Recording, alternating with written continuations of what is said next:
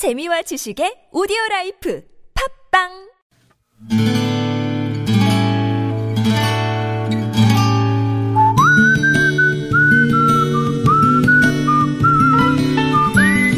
여러분 기억 속에서 여전히 반짝거리는 한 사람, 그 사람과의 추억을 떠올려보는 시간, 당신이라는 참 좋은 사람.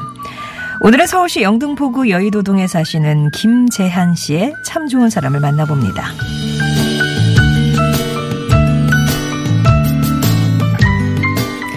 저는 경기도 안양에서 태어나 그곳에서 학창시절을 보냈습니다.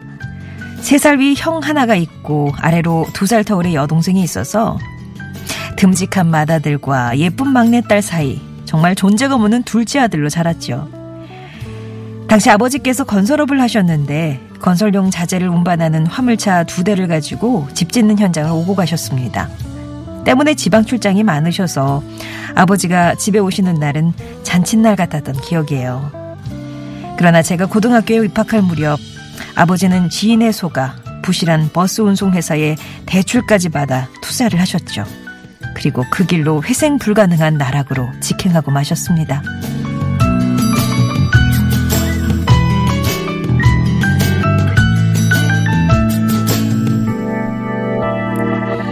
이후 아버지가 집에 계시는 날은 더 이상 잔칫날이 아니었고 우리 삼남매는 아버지의 술 심부름꾼으로 전락하게 됐죠. 그렇게 고등학교 2학년이 됐고 봄이 되자 반 아이들은 수학여행을 갈 생각에 술렁였습니다. 저는 20만 원 가까이 되는 수학여행 경비를 입 밖으로 낼 수 없어서 속으로 끙끙 앓고 있었죠. 그때 제 눈에 들어온 건 형이 학교에서 상으로 받은 사전들이었어요.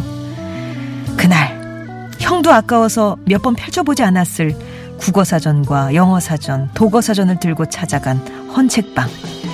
사전과 저를 찬찬히 살펴보다가 얼마가 필요하냐 물어보셨던 동네에서 가장 컸던 금성서점 주인 아저씨 박용환 씨. 저는 당신이라는 참 좋은 사람에게 찍혀서 수학여행에 다녀와 책방으로 출근을 할 수밖에 없었습니다.